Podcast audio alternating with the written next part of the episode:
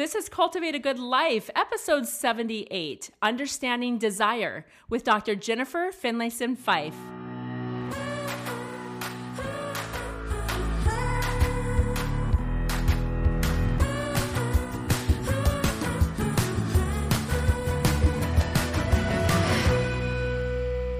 Well, welcome back, everybody. We are Becky Higgins and Becky Proudfit, and we are really, really excited and honored to have Dr. Finlayson Fife with us in this particular episode and the one right after it because that's fun. We have a bonus episode Bonus because episode. we loved her so much. She had so much wisdom to share that we had to give you a little extra. But we did, before we get started um, sharing this conversation with you, we did want to give you a little disclaimer. Um, we try to make all of our episodes extremely family friendly. And while the topic of human sexuality is totally something we hope you're discussing in your families, um, this episode might be one that might be more suitable for you to listen to without your kids. We will be using um, anatomically correct language um, in discussing this very sensitive topic, but something that really needs to be discussed. And in order to do that properly, we wanted to make sure that we did not have to hold anything back. And because of that, it might not be a conversation you want to have your little ones party to. And maybe you can continue this after you listen with them later. The other thing I think is worth sharing is that you know when when when you're talking about something that is so personal right? Is that the best way to describe this? It's such Absolutely. a personal topic. I think it's really important to remember that we're our guest today is incredibly experienced and intelligent and um, knowledgeable in her field. She knows what she's talking about. She will also be stating her opinions. And we are not here to say what is right, what is wrong. You, as a listener, have the opportunity and the obligation and the privilege of being able to listen and hear what you are looking for. So there will be some things that resonate with you. There may be some things you don't necessarily agree with, and that's okay. It's totally okay. Um, I just want to make sure that um, that as we listen with an open mind and an open heart to somebody who has truly devoted her life to helping people understand more about this in, um, incredibly important part of our lives that you keep an open mind that's, Yeah. that's my thought And I love that you said that because really, like we say at the end of every episode, this isn't about you taking every single thing that is said or taught and internalizing it, but rather listening for the thing that sticks out to you. And and again, as humans, we all have the right and I encourage you to figure out what is true for you in the information that is presented today. So we're so excited to get started, but let's hear a quick word from this week's sponsor. In our ongoing efforts to cultivate a good life and record it, we honor and celebrate all kinds of approaches. And one thing that we both wholeheartedly believe in is the power of words. This can look like a lot of different things, and we want to share one of our favorite ways to use words for inspiration and to inspire our families and those who come into our homes. JetMade boards are one of our very favorite things for a good reason. We'll describe what it is, but we highly recommend you keep an eye on our Instagram stories this week as we share more and give you a visual. Picture a stylish board sitting on your desk or countertop. Looking at the sleek and cool design, you would never know it's actually magnetic.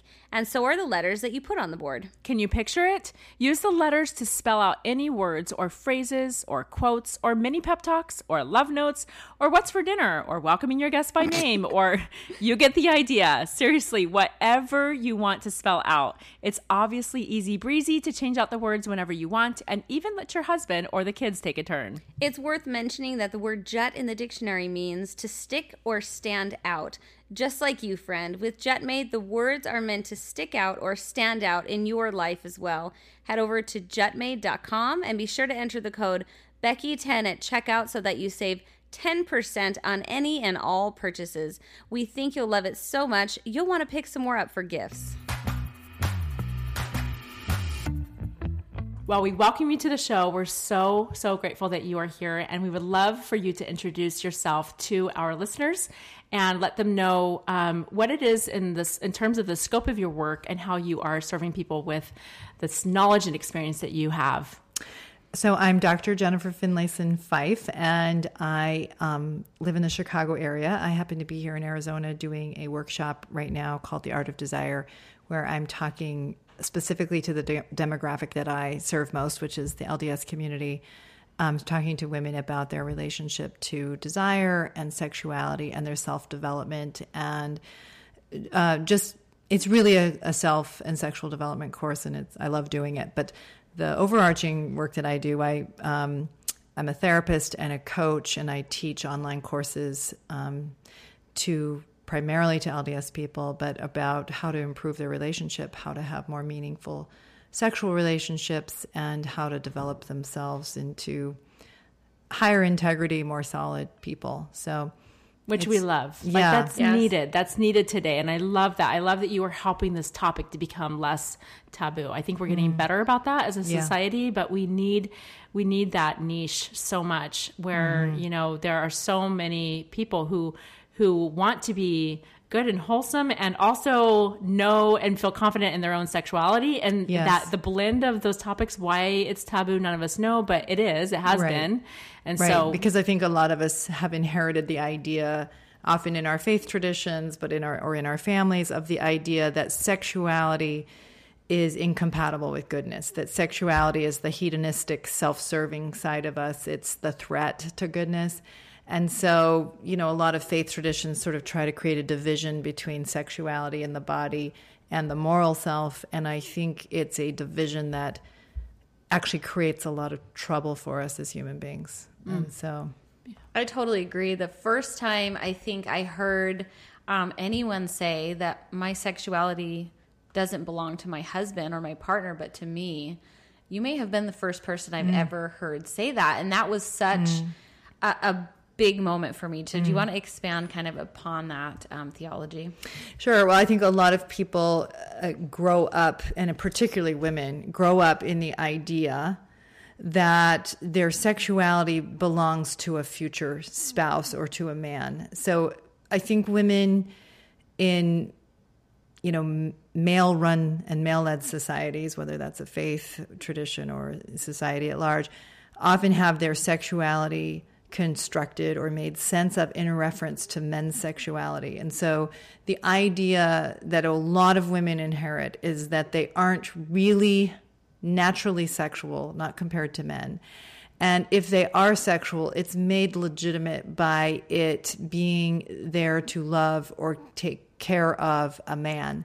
Mm. And so, you know, through history, women have really been taught this idea that they kind of earn their legitimacy through their sexual purity, their non engagement of their sexuality, because this is a gift. Your sexual innocence is a gift you give to your future spouse, hmm. because, you know, this is the gift you give him, essentially. So that's an idea that, you know, ultimately it's good if it's in that frame, but it doesn't really belong to you. It's not a part of belonging to yourself. And it's a problematic frame because it sets up this idea that your sexuality is his or half his now. And so if you're now married, it can really interfere with sexual desire, with actual intimacy, because it's not a framing of knowing and being known, it's a framing of kind of duty and ownership. Mm-hmm. And those are problematic ideas in the realm of passionate sexuality. Yeah. Why is that problematic? Is it because of what then leads to dysfunction or resentment, or why do we see that as problematic? Well, yes, to both of those things. But what I would say is Esther Perel, who's um, sex um, does a lot of work around sexuality and couples. She um, says something like, "Sex can be work or play, but it can't be both." And so, as soon as you put it into the frame that this is something I'm supposed to do, or I should do, or I have a duty to my husband and his needs, well, then it's in the frame of work. And as soon as it's about propping up somebody else's needs or sense of self, it's not about passion or desire or authentic self expression. It's about a job. And so it a lot of people pressure this idea of duty and I have needs and that kind of idea as a way to get sex and they may get sex, but they have now precluded passion and desire because the meaning frame is around getting control rather than the ability to really choose within the context of marriage. Now, I want to interject and, and just let our listeners know that you have online courses and information. Like, I, I don't know if you want to speak to all of the resources that you have. This might be a good time before I go a little bit further, but where, Yeah. the, the resources that you have, is it? Well, I have a lot of podcasts that are all under the Jennifer Finlayson Fife podcast archive that you can find on iTunes or Apple, uh, Spotify, that kind of thing. So that's all there, and there's a bazillion podcasts that I've done on these topics. I also have online courses um, that are about women's self and sexual development called The Art of Desire. I have another course for how to increase intimacy in your marriage relationship. So it's dealing with the dynamics that are operating in the marriage and that are normal um, iterations of what couples do, but really interfere with peace and happiness and intimacy, this ability to know each other and to be known by each other. And then I have an enhancing sexual intimacy course that's an extension of that, that's really looking at what is interfering with passion and desire and sex worth wanting in your mm. sexual relationship. And a lot of times we're operating within meanings we don't even know are there because mm. we can't see them. They're so normal or they're what we inherited from our families or what has been easy to create in the marriage, but really interfere with a happy sexual relationship. And then I do one on how to talk to your kids about sex and how to teach sexual integrity to your kids. Thank you. for One of the things that. I love that you were saying, because I'm actually in the middle of this Art of Desire Mm. course I'm attending.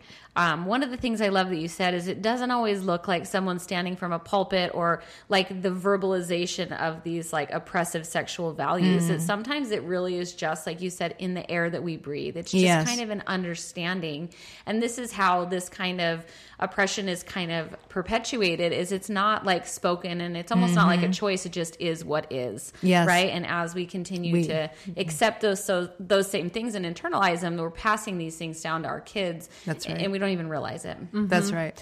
Well, and and that's why I wanted to kind of interject with that, like, oh, hey, by the way, there's all these resources out there because I feel like there's just no way in an episode of a podcast to cover Yeah. all the things. So I wanted to make sure you, as a listener, understand that um, that she has all of this available and it's there. And so as you listen, I our hope always is that you pull even just a couple of insights that feel really personal for you. So as you listen to the insights she's going to share, just know that there's so much more. Mm-hmm. And and on this topic, like you should go way deeper if you know that this is maybe the time or the season that you really need to dive in. Becky, you felt really like when you heard that she was coming, you're like, oh, I am there. Mm-hmm. And and uh, when you brought that up with me, I'm like, I would love to, and I can't this week. Like mm-hmm. logistically, Yeah. cannot be there this week. But I think that it's such a one to me it's wonderful and healthy and beautiful that so many people are drawn to wanting to learn more. So good for you listener for tuning in and and wanting to learn more. So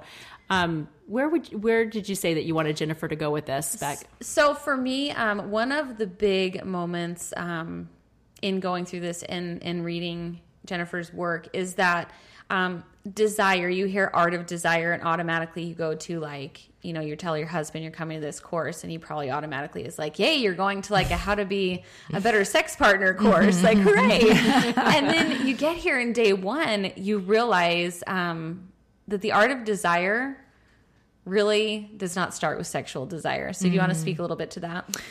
Yeah, well, you know, one of the things I'm taking up in the workshop and the course online is that I'm really taking up the way that we as women have been taught to relate to our sense of self.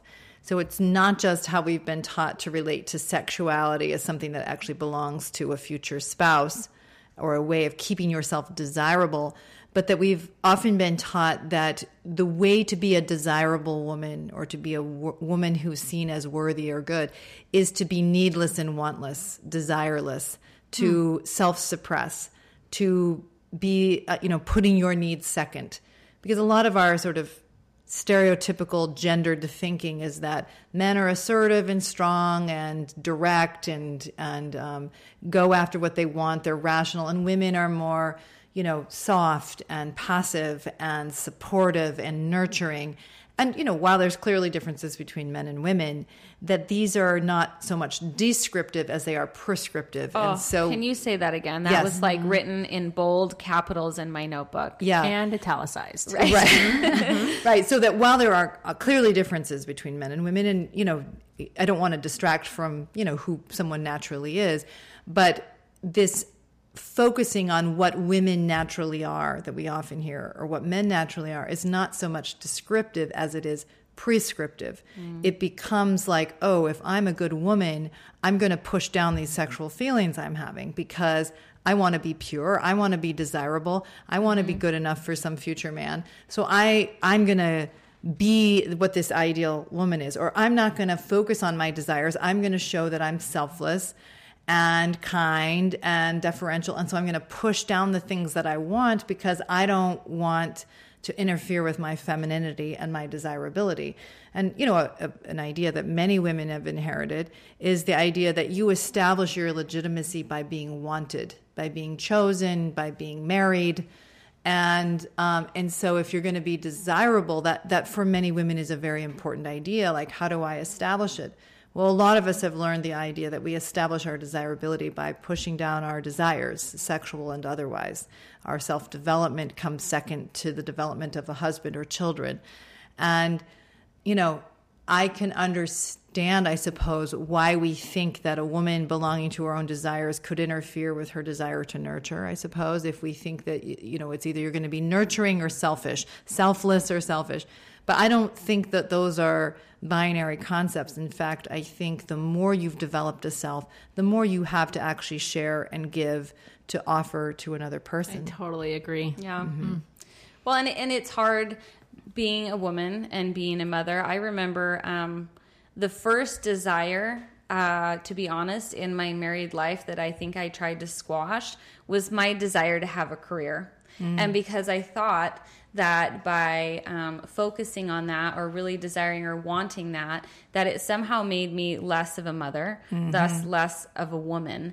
And where i saw that play into um, kind of my sexual relationship and we all know i share all this with 100% consent of my awesome husband was when that resentment was present when i would watch him go and, and do all the things that he wanted to do. And i was Yeah. there in that supporting role. I had resentment because i'm like man i miss that part of myself. Yeah. like I, I deeply miss that that part of me. And while i felt like i was giving it freely um, there was that resentment there. And then that that resentment kind of starts to infect other areas of your life. And it took me a long time to realize and to be able to vocalize like I really like I really like working, and in fact, I think my progression through working and um, embracing that part of myself makes me a, a better mom because I'm mm-hmm. showing up in a more true version of who I actually mm-hmm. am. It's Yes. like your integrity is just that much more intact. Right. Mm-hmm. Right. Which is it's different for everybody, but for you, you've learned that and realized that about yourself. And I who I've you know, we Becky and I have shared these stories, but I've worked all these years and and have noticed the same thing, but from the other side of the coin, which is I've recognized and acknowledged all along that this was a piece of who I was and I felt more whole mm. because I was embracing that part of me instead of squashing it. I just think it's interesting that that was your first well, like when you got mm-hmm. married, you're saying that was your first thing that you almost squashed, and it certainly didn't come from Taylor, Oh heavens, no! right? And so And isn't that's that the interesting? That goes mm-hmm. back to the cultural mm-hmm. or, or Messaging. what? Yeah, like what's in the air? Like why you know? I we know. did That's so What is interesting. in the water is our no, problem. we're all doing that because Yeah. I think oftentimes it's not somebody oppressing us; it's truly us oppressing ourselves. Yeah. with the with with these ideals that we've either absorbed or been taught passively or whatever. Yeah. But We're really- afraid to take responsibility for what we want and sort of assert what we want when we think it may be met with invalidation or disapproval. So a lot of times we're more controlled by these ideals or what we think others want from us than than what's necessarily happening. And there are worse things than people thinking you're not doing what you should be. I mean, Right. you know, it, it- there's worse things in that. It's much better to kind of live a- and honestly and with integrity around what you think is best. But I think, you know, there's a lot of well intentioned people who are thinking, I don't want to take time and energy away from my child. They mm-hmm. need a lot. they're dependent on me. And I think that comes from a, a lot of goodness in us. Absolutely. But I think a lot of times the idea is it's a zero sum game. So anything I invest in myself takes away from them. And a lot of us just have that idea and we, you know, find out it's not true often. You know, when I, I was home with my kids for a number of years because it was the right thing to do. I have a special needs child, and there was it was just a lot going on. That in fact, it wasn't even enough for just one of us. I had some hired help with some of that because of my oldest child's challenges, but. Um, but at a certain point, he was more established, and my younger kids were more established, and I knew I needed something because I was no longer feeling really at peace and at ease mm. in just solo mothering and I was a little bit afraid of pursuing or kind of going, you know, starting a private practice because I had my training at that point. Because uh, I was afraid, like, would it take away from my kids? But the great thing about the work I do is I was able to just add a little bit and kind of test it out and see how I felt about it and things like that. And so I did that. But I remember my husband saying to me, I love your work because you go away, you make money, you come back and you love me and all of us more. Isn't that magic? well, how cool of him to yeah. acknowledge that. Yeah. You know, and he could he could easily pick uh, take yeah. the story, adopt the story of resentment if he yeah. wanted to. Sure. Right. right. Right. But he's confident enough and secure enough and has enough integrity to rather yeah. acknowledge that that and yeah hundred percent. Yeah. What's really interesting to me is how we're talking about you know having ownership over what you actually want over what you're actually about and that is hard work to go through. But what is so interesting to me is truly um, having a handle on your sexuality and the way you show up in a sexual relationship like that work is at the heart of it. Mm-hmm. You have to have that foundation. Yeah, exactly. Um, can you speak to that? Yeah, because uh, you know what I'm basically working from is this idea of not only have we been taught, you know, that we can't legitimately belong to our desires, which sets up a, a, a really problematic foundation, but but if you haven't developed a self Okay. And this idea of being desireless extends to our sexuality. But if you haven't developed a self and you don't have any sexual sense of self, you aren't in a position to create intimacy because intimacy is about knowing and being known. And so if you have no self to share, you can't really create intimacy. Okay. A lot of people get married looking more for a caregiver or someone, a protector, someone to kind of be a sort of parent figure in the name of marriage, not about really partnering as equals. So a lot of people marry more to look for uh, security than about creating a frame of intimacy. And so if you don't have a self, at least in partial development, it's very hard to f- create a meaningful, choice driven, intimate partnership.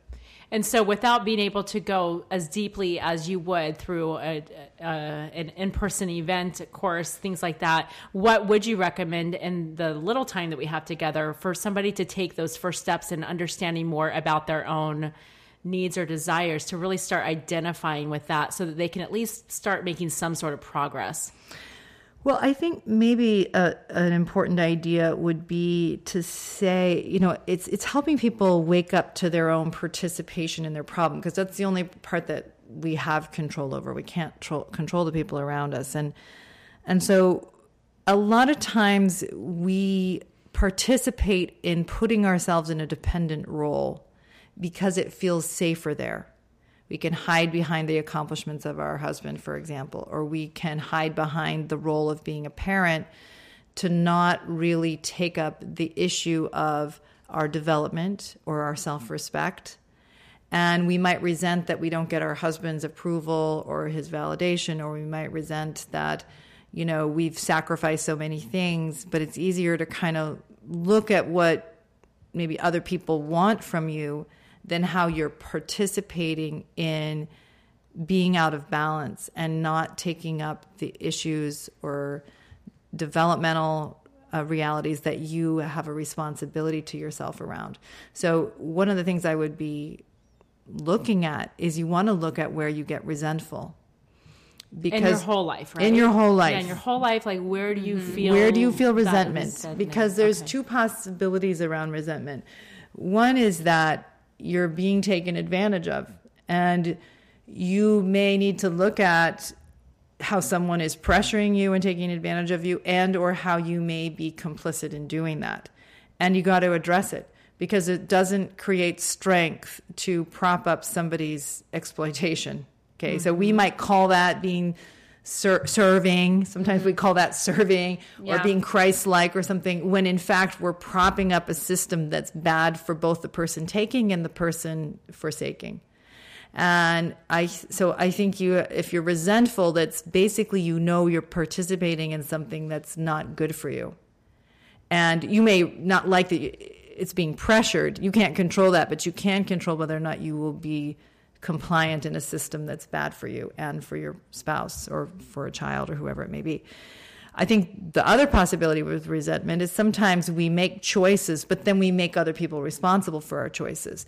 So we choose to stay home, but then we resent our spouse because he's working, even though we, as a yes. full adult, made the choice. Okay. Now, that doesn't mean you can't reanalyze or look at it and say, uh, you know, this isn't working for me as well as I thought. And I think we need right. to reconsider it, for example. But sometimes you know, I know when I chose to stay home in the early years, it was pretty tough because my husband was traveling and I had a special needs child, a newborn, and, and it was intense. Okay. Yeah. And I would have to take myself through it every few days. Okay. What do I want? I don't have to do this. I could go to work if I wanted. I could try, turn this over to someone else. I could rearrange this with my husband and try and work out something else. I mean, I had to take myself through my choices. Yeah. And, you know, because otherwise I could just, it was hard and it would be easy to just go into a victim position if I would have let myself. Totally. And I would just be like, no, I'm an adult here. And if I need to do something different, I need to do something different. Mm-hmm. And, and um, that was very helpful. That was the antidepressant for me during a pretty tough time when I had pretty limited control. Yeah. Um, and, uh, meaning I wasn't going to solve my child's autism. I wasn't going to be able to do that. But I had to keep asserting who do I want to be in the face of this. And the more I kept it anchored to my choices, um, the more that, that I was managing the question of I wasn't falling into the indulgence of a resentful position. I love how you say that because really sometimes resentment is truly indulgence and exactly yeah. what you're talking yeah. about we've talked about this in the podcast before is that's the same thing that I do when I'm having really rough days and my roughest days as well were when I had young kids and my husband was traveling a lot mm-hmm. and I would have to go through I don't have to be here. I don't mm-hmm. have to be mm-hmm. their mom if I don't want to. Mm-hmm. I could leave tomorrow. And talking mm-hmm. myself through all of my yeah. options helps center me back on no, I am choosing this and yeah. it's difficult.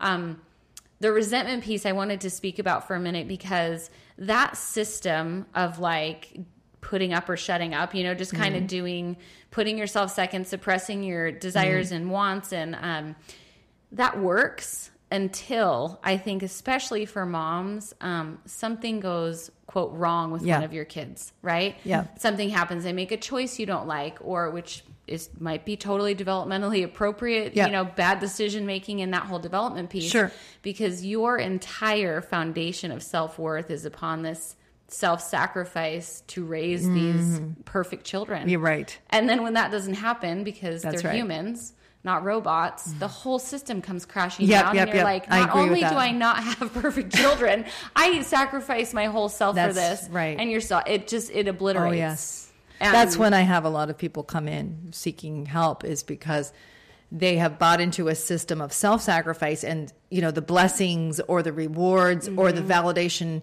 is coming and you're doing it through, you know, you're hoping you're going to get it through other people. I'll be the self sacrificing wife and I'm going to have the husband who loves and adores me and thinks I'm great. Well, then you find out he's cheated on you or something like right. that. And, and it just blows up people's world. Like I've sacrificed all these things thinking mm-hmm. I'm securing something and I'm not, or I've sacrificed all these things and I'm going to have these children that will reflect well on me. And you know what? They don't exist for me. I'm supposed to be here for them. Right. And they need things from me that don't feel validating of me. And so it blows up this validation dependency system. Mm-hmm. And, you know, some people just move into deeper resentment at that point, And other people say, wait, I've gotten something wrong and I've got to grow myself up around this. And they're looking for help to sort it out. But, you know, when we do this, you know, to your question, Becky, about when we do this of, you know, how do we kind of challenge the issue of our resentment and what's something we can handle right now is that you know if you resent your sexual relationship or the quality. First of all, let me back up a little. When you do this, I will sort of sacrifice my wants and needs and uh, put up or shut up, just to kind of do what everybody else wants. It's going to create, you may have sex, but you will not. It will not be an intimacy experience. It will be about managing someone else's desires. And There's no positive connotation with that. no, and you and you're kind of managing this feeling of I don't really matter. So, you know, meaning he may want me to prop up his life, but I as a person don't matter. Now, maybe he, you really do matter to him, but if you're operating in that frame, it's hard to believe it because Right. you Right. don't take yourself seriously Right. Mm-hmm. either. So even if he does, if you haven't set that up inside of yourself, it's hard to receive it, even if it's real. Uh, the other thing is a lot of people kind of do you know their life and their sexual relationship from a victim position which is easier than really stepping towards it and addressing what needs to be addressed. What would make this a better sexual relationship? What would make this a sexual relationship worth wanting? What would make me like this more that takes more risk that requires more responsibility to oneself and to the relationship that requires a more collaborative position. And a lot of times we don't want the exposure of that, so we just hide behind resentment and you know the the you know pseudo sacrificing position. This idea that you know we're being so good because we put up with mm-hmm. with them. And I think that's those are tempting ideas, but they aren't coming from the best in us. and they're not serving us very well at all. And and I, I mean, second only to wanting to shake somebody who you know might come in to meet with you, and and you just want to go, guys, like this is so. Second only to that, what would be what would be a good place for that an individual in that situation who is attaching things to resentment and to just kind of move past that. Well, I, you know, one thing I would say is if you're really prone to doing this, I would be thinking about why am I prone to doing it? Okay, now you may be in a situation that's hard and it's easy to be resentful because you may be in a situation where someone is taking advantage and and they do criticize you or put you in in a one down position in their mind.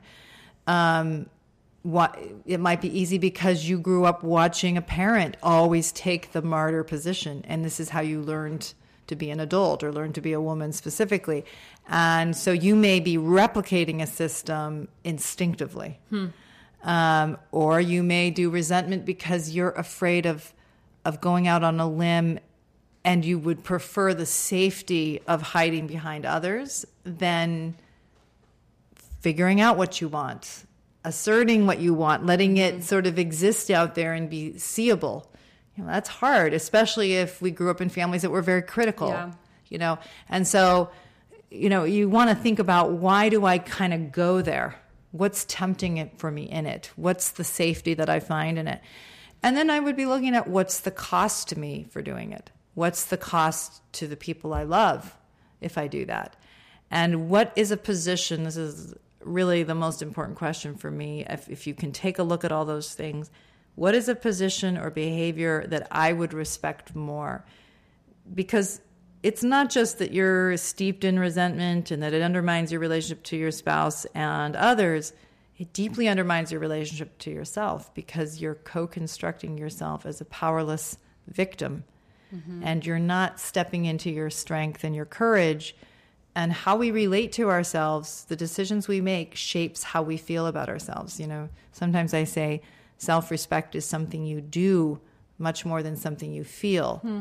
And when you act towards yourself as if you have a responsibility to yourself and you fulfill that responsibility you have to yourself, it's much easier to feel good about yourself because the feelings come 2nd mm-hmm. And so, you know, which is true in all our relationships, doing right by our children helps us love them more. Doing right in our partnership helps us love our spouse more. And doing right by ourselves and our own integrity helps us be at peace with ourselves. So, if I'm understanding you right, part of self respect and getting into a better place with self respect is identifying what our desires are and articulating them. I, I'm pulling out Yeah, some sure, of the sure. pieces of what you just because Yeah. you said you're. I you're know, right? Couldn't so just- intelligent and articulate, good. and you're blowing my mind. And there's so much. I hope you guys are Yeah. able to absorb this. Yeah, it's a lot. I realize. Yes, Um, but that's Yeah. i mean it seems like i'm piecing that together that that really is in the right direction if you if you want to get to a better place of self-respect you really do have to do the work to identify what your desires are or where or the opposite where your points of re- resentment are Yes. and be able to articulate them Yes. be able to be express able them to exactly to be able to express them and, and even to see them within yourself first Yes. and it i don't mean like every desire must be you know gratified of Yeah. course okay i don't mean that we but- are eating at Olive Garden, honey. That is my every day I greatest learned it on a desire. podcast. Yes. yes. Uh, but, yeah, exactly. Uh, but I think um, what are the important responsibilities I have to myself or my desires that I'm neglecting? And, you know, that my resentment is maybe a function of what I'm neglecting. What is it that I'm doing or participating in that undermines my peace with myself? What is the thing that I want that I'm having a hard time really taking responsibility for? So it's not just articulating it, but under seeing it enough to think about how do I need to relate to this issue differently. I hope you guys are planning on taking a good 20 minutes after you listen to this episode Yeah. to like sit in silence and just really process and ponder because this is work. What you're talking Yeah. about, Jennifer, is work. Yeah, That's why you do workshops. That's why Yeah. you do these Yeah. online courses. Because and and Becky, you were even commenting earlier. We've got a lot of homework tonight, right? I, Like, I Yeah. left and I was like, and I think I have a pretty good handle on this because I this is my jam. Like I love this, and and there were some things that kind of came up for me um, that I'm interested to go home and kind of write my way through tonight. And I think most people, though, as we kind of put a bow on this, is I hear from a lot of people. Most people want want a, a glorious, wonderful sex life that's mm. fulfilling for both them and their partner. And I love how it's this cyclical thing. Mm. All these things we talk about, the core, at the core of it, is ownership over oneself. Yeah. Is ownership, love, moving towards that direction and bringing that whole person that you are to your Yeah. relationship. Yes. And it's just so interesting to me how we talk about so many things on this podcast. We've interviewed so many amazing people, and it always comes down to that same thing. Mm-hmm. Why do you guys think it is so hard for people to truly own who they are? I don't know. I do. She knows. Turn to the doctor. what is it about it that makes it so difficult for us yeah. to just sit with ourselves and just embrace and understand who we are? Uh, well, I think honestly, the reason is that we are social organisms and we are, how to say it, our physical autonomy outpaces our psychological autonomy. So that is to say, when you're born, you can't have a sense of self except for gaining a reflected sense of self through the people that care about you. Okay. So you, as a child, nothing's going wrong when this happens. Your sense of self comes by looking to others to give you a picture and an idea of who you are. And if you're a fortunate baby, you have doting, loving parents who look at you and think you're the most beautiful, precious being on the planet. Okay. And they're in love with you in the best sense. And, and, um, and so they're giving you a picture of you mattering. Okay. And that feels great. And when you're a baby, you don't have to do much to matter. You just, every roll of fat is adored and you just, you know, throw your food and swoon and everybody thinks you're phenomenal. Okay. And that's a lovely part about being a baby. okay? Isn't it though? and we all still want that, okay? But it gets harder to have it as you get older because people are, expect more from you, and you have to, you know, do your part and contribute to society, and you can't, you know, be a derelict and still get, yeah. you know, you have to like kind of live by the rules, and you've got to do these things. And so, but the thing is, we don't necessarily grow out of our need for this reflected sense of self, and so it's really easy because we like that validation and it feels good to not grow out of it because we want to stay seeking of i want your approval now there's two ways to kind of pursue this validation. You can do it in the form of i'll be what you want me to be just love me. Mm-hmm. And then the other way we do it is like the things i like. Want the things i want you Come idiot. into my circle, yeah, yeah. come in and mm-hmm. reinforce my life and my desires. And if you loved me you would okay? So you know parents can pressure their kids in that way some uh, you know, a parent could be like in the mm. compliant position with their spouse, but then in the demanding position with their children, for example. Hmm. Or Wow. they, you know, might do compliance at work but demand at home with their spouse or something, right? So it's kind of two sides of the same coin, and mm-hmm. they both point to a basic immaturity of, and I mean this in the developmental sense, this immaturity of being able to regulate your sense of self. And so the psych- psychological adulthood, many, many people never achieve. They achieve physical adulthood, but not psychological adulthood. Psychological adulthood is to make secondary the issue of people's validation to your own integrity and your development into a unique expression of godliness on this planet mm. to become to fulfill the measure of your creation to become your unique expression of goodness on the planet and that requires if you are going to stay validation based and i want people to be happy with me or get people to reinforce me as i am you won't develop into that You'll stay in the sort of amorphous form mm. of trying to be what others want from you or get them to be okay with exactly who you are. And neither one of those is good for your development. To develop, you must tolerate invalidation. Stitch. To develop, you must Tolerate, Tolerate. tolerate invalidation. Invalidation. Dang. I know. Stitch that on a pillow, oh. ladies and gentlemen. Oh, That was the I- okay, most I mean, one like, of the most profound things I heard today. Listen, how often have we talked about not needing or not seeking for external validation? But the way that you are expanding on that is we need Because you know what? I think We even though I don't seek it, I really freaking like it. Right. Oh, yeah, and I really do. freaking like it, it. just a little bit too much Yeah. still. And Yeah. I'm still Sure. kind of working through that being okay Totally. with being comfortable with invalidation. I'm That's still, I kinda my still coach myself through it all the time. I was like, okay, it's a gift. It's a gift. No, and like you said, I mean, Doesn't it's feel like not it. it's not the majority of people that reach psychological adulthood and that's what you're talking about so if you really are at that place where you that external validation is is truly secondary to your sense of self and i'm to internal validation. internal validation yes, and integrity. Uh-huh, Yes. And integrity. So then and integrity yes then you you really are psychologically an adult. an adult And by internal validation, I don't mean that you're like a defensive, dishonest position. Right. I mean it's really based in something honest in yourself. You're not, you're being true to what you think. You're dealing with what you don't want to see.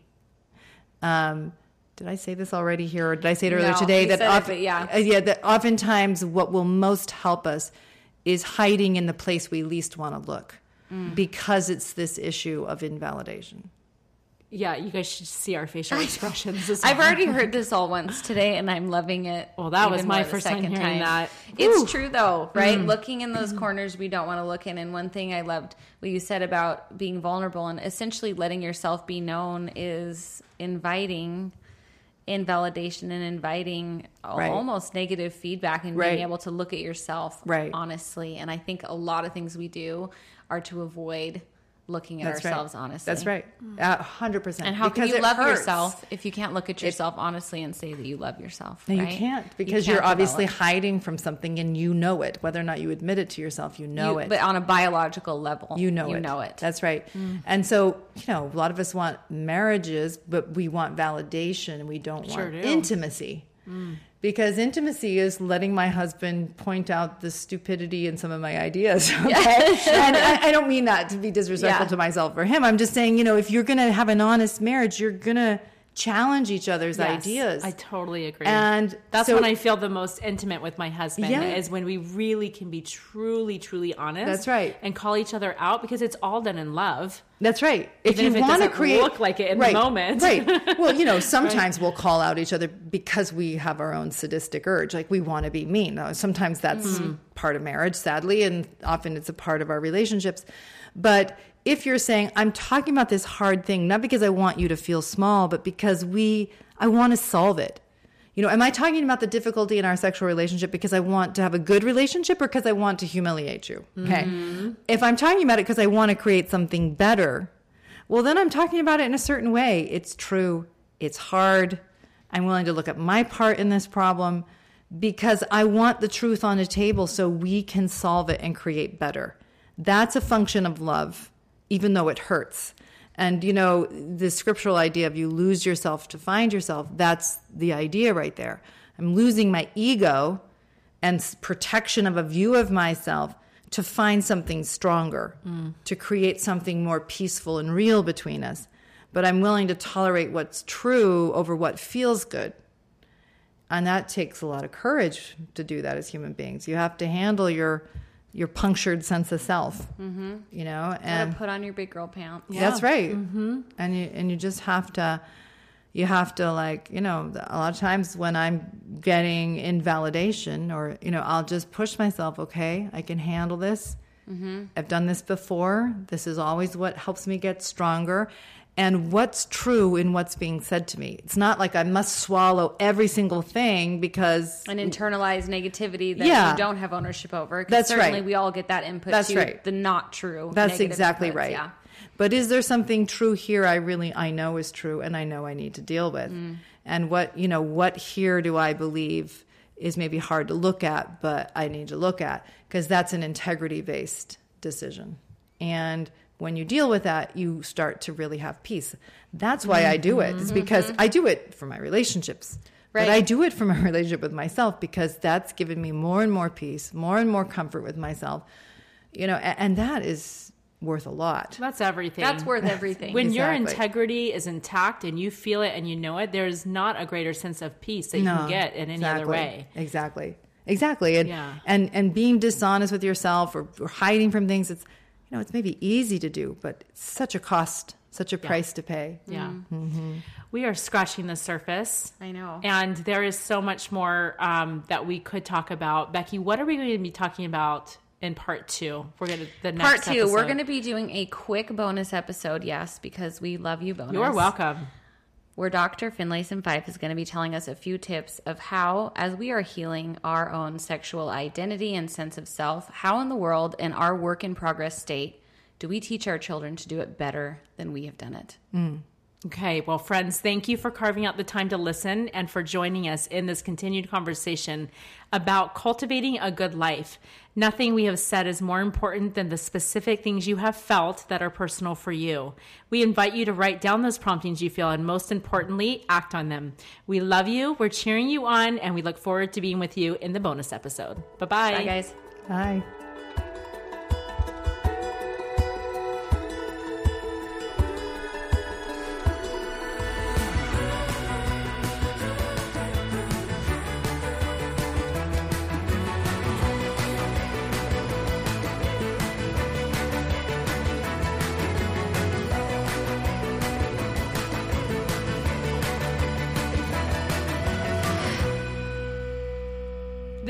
Cultivate a Good Life, episode 77 Understanding Desire with Dr. Jennifer Finlayson Fife.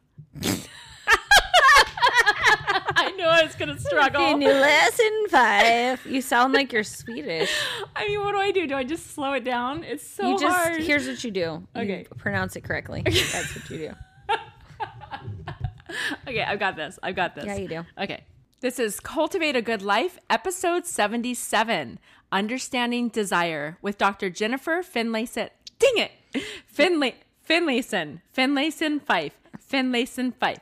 Finlayson, Finlayson, Finlayson.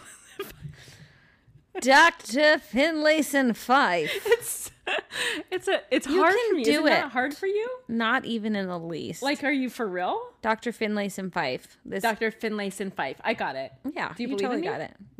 Yeah. I do.